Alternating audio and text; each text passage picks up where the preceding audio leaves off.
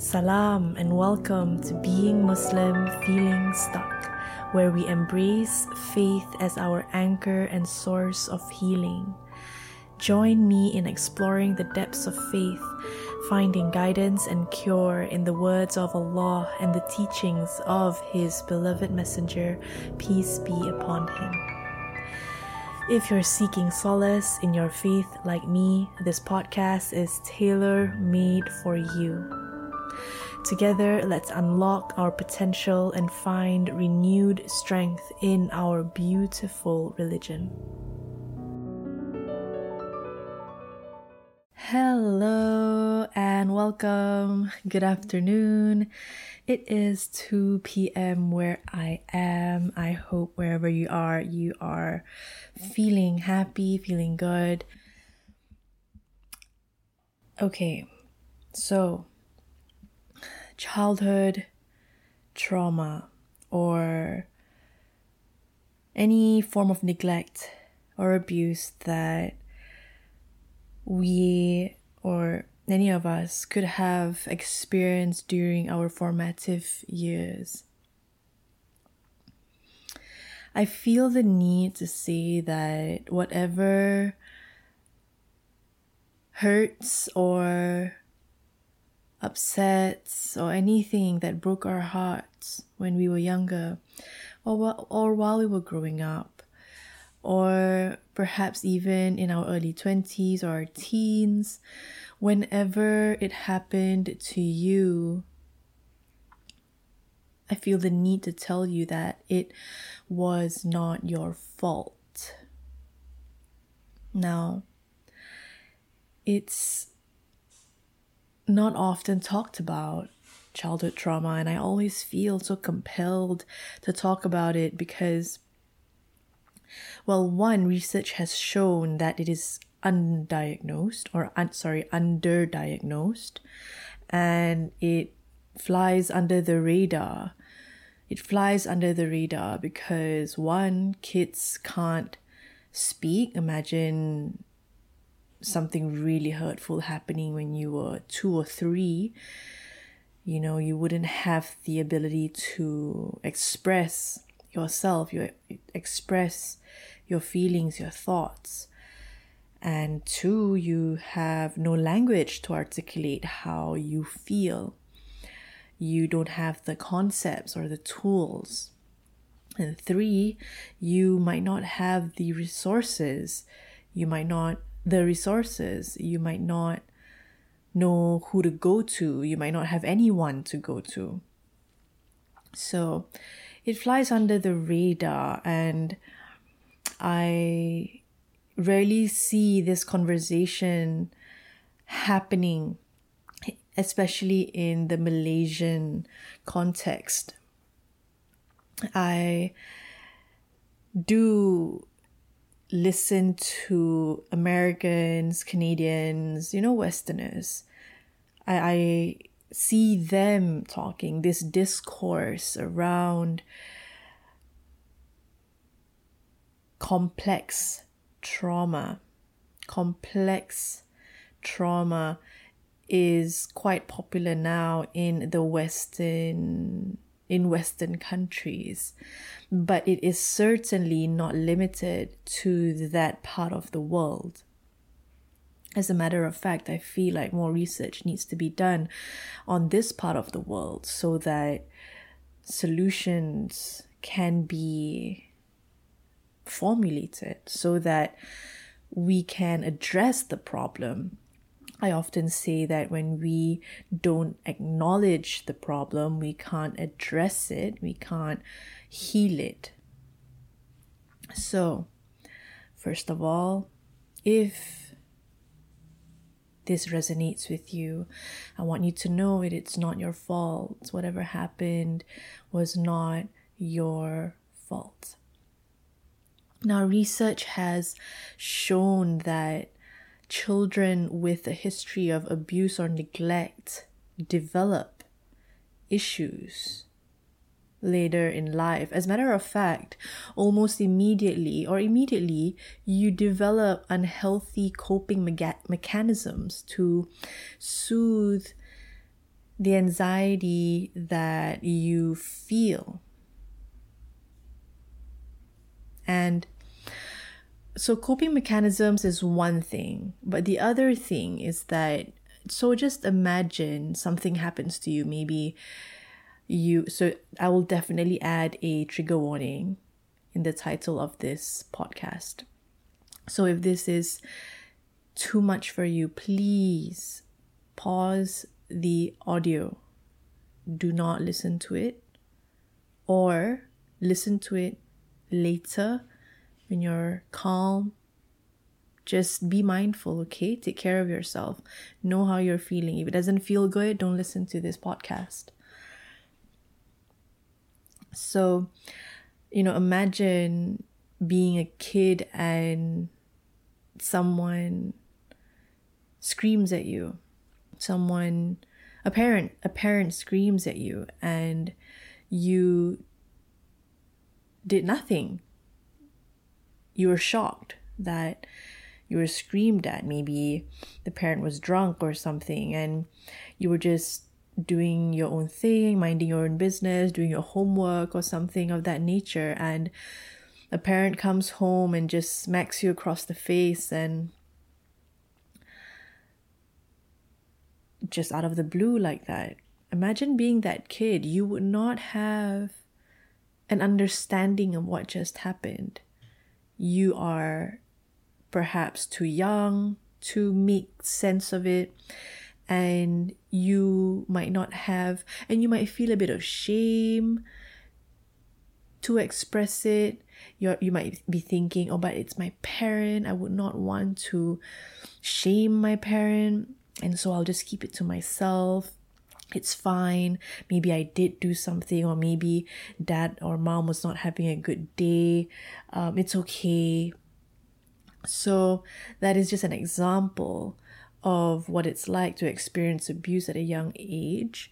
And I'm just you know i'm trying not to give too many examples here i think you understand where where where i'm getting at and it doesn't have to be that extreme either or that to that extent it could simply be and it could just be a surprising event or a shocking event and it shocks your system naturally and and so when this happens research has found that children will develop coping mechanisms that will impact them negatively down the road.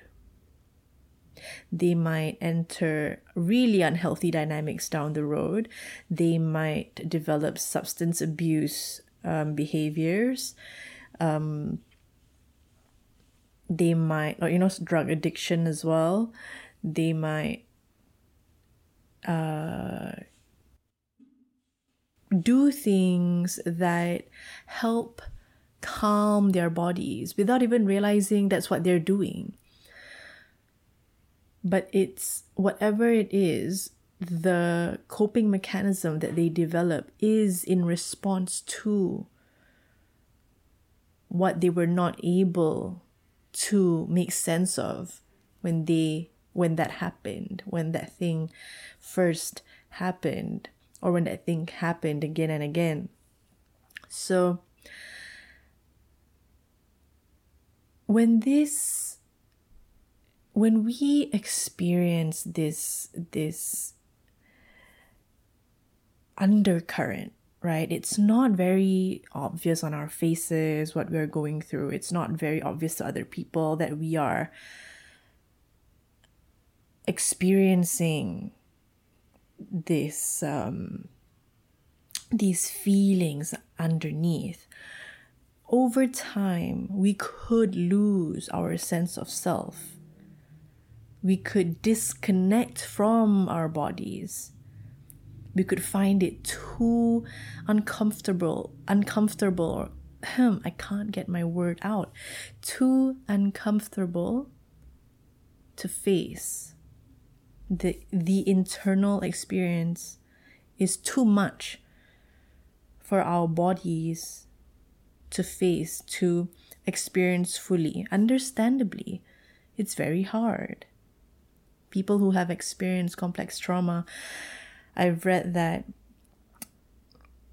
the experience is too traumatic, too painful, too for the body, for the body to process.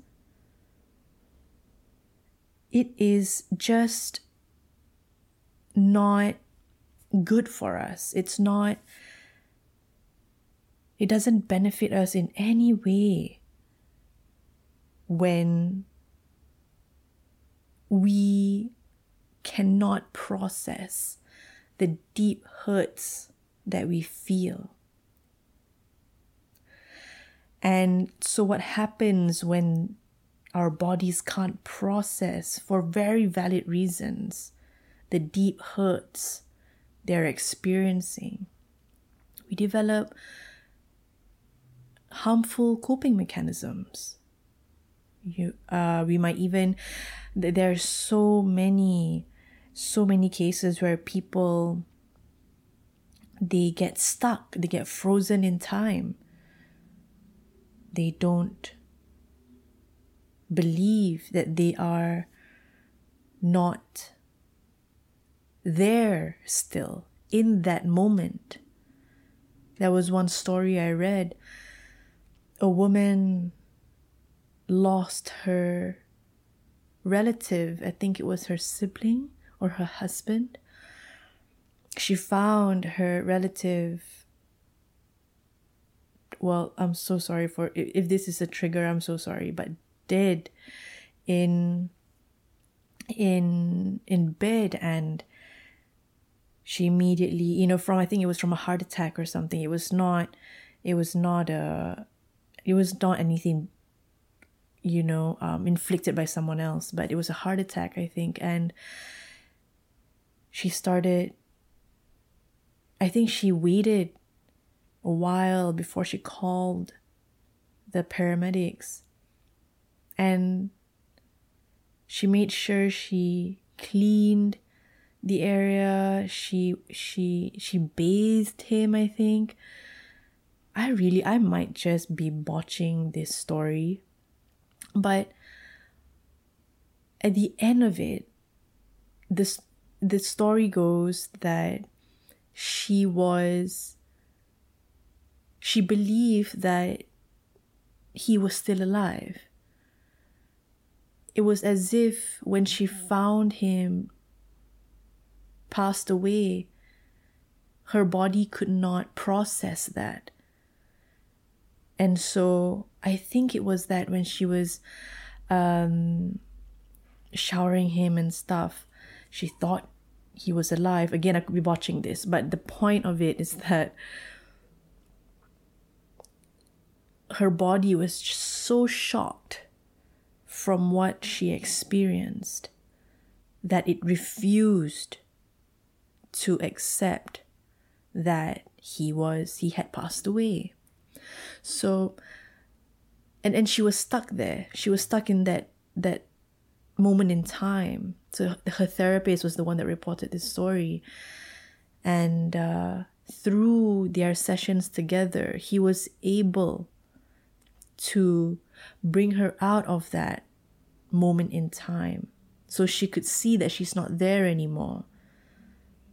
So she could slowly admit what had happened, slowly accept what had happened. So that is what happens when our bodies are you know one of the things that can happen when our bodies are in in in, in trauma mode so we lose our sense of self we lose our sense of time it changes how we feel about the world how we respond to the world and it doesn't have to be a big thing like that. It doesn't have to be a big event such as a death or sexual abuse. It can be anything that shocked you, made you feel unsafe, unprotected. that was simply a shock to your system. And this is a very subjective thing. Whatever shocks our system might not be what hurts someone else, might not be what shocks someone else. And so that's an issue in this space of complex trauma because one child, for example, might not experience or might experience a form of abuse differently from another child. So both might respond to that situation differently. Both might develop different coping mechanisms as well. And so this is a very invisible issue in society. And we run into issues as adults if we have unresolved, unaddressed, complex trauma. And I write about this in my book, Is There Love Here? which goes, which launches in a few weeks. I will be accepting orders, pre orders very soon. This, this abuse and neglect, it hurts. They hurt our hearts. They hurt our hearts. And when our hearts are broken, it is hard for us to grow, to flourish. When our hearts are broken, our spirit gets broken. If it gets, if our hearts get broken again and again, if it's something that happens repeatedly, our spirit will inevitably break as well. And we see this. We see this happening. There's evidence of this happening in society. Substance abuse, widespread substance abuse, depression. This is, these are examples and evidence of spiritual decay, spiritual decline.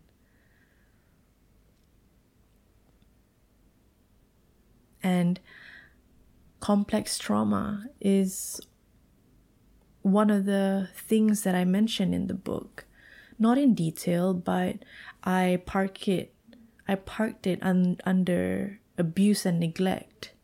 How abuse and neglect breaks break our hearts. And how that leads to all this, all the things that I've, I've talked about. We lose our sense of self. It changes how we feel about people, about the world.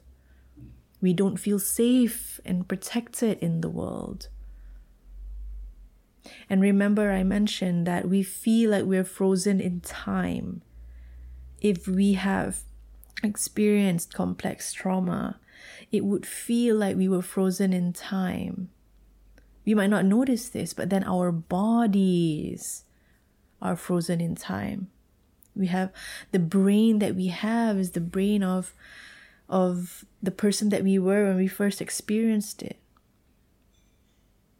And so who we are today, how we are today, we feel occasionally just as unsafe and unprotected as we had felt the first time it happened, or the second, or the third.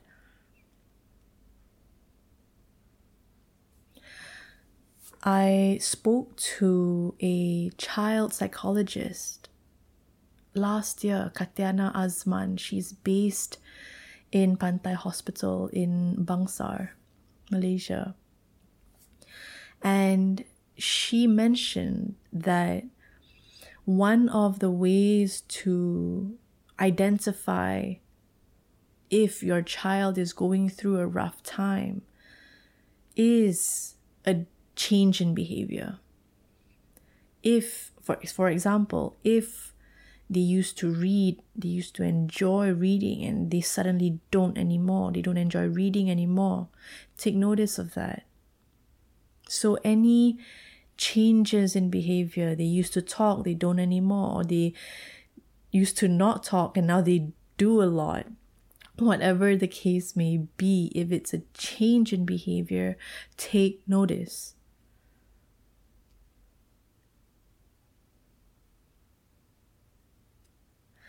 And another thing, another thing I want to mention is that this how you feel doesn't have to make sense to anyone else. Your experience, your interpretation of what happened, they don't have to make sense to anyone else. So, if this resonates with you, I hope you get the help that you deserve, that you need, that you deserve. I hope and I encourage you to get the help that you deserve. Because there is so much about life that we don't experience when we are living in this trauma traumatized body. There is a lot to experience by healing our childhood trauma, by healing our inner child, which I also touch on in the book and in my work in general. I touch on the benefits of healing our inner child, of acknowledging the hurts that our inner child carries.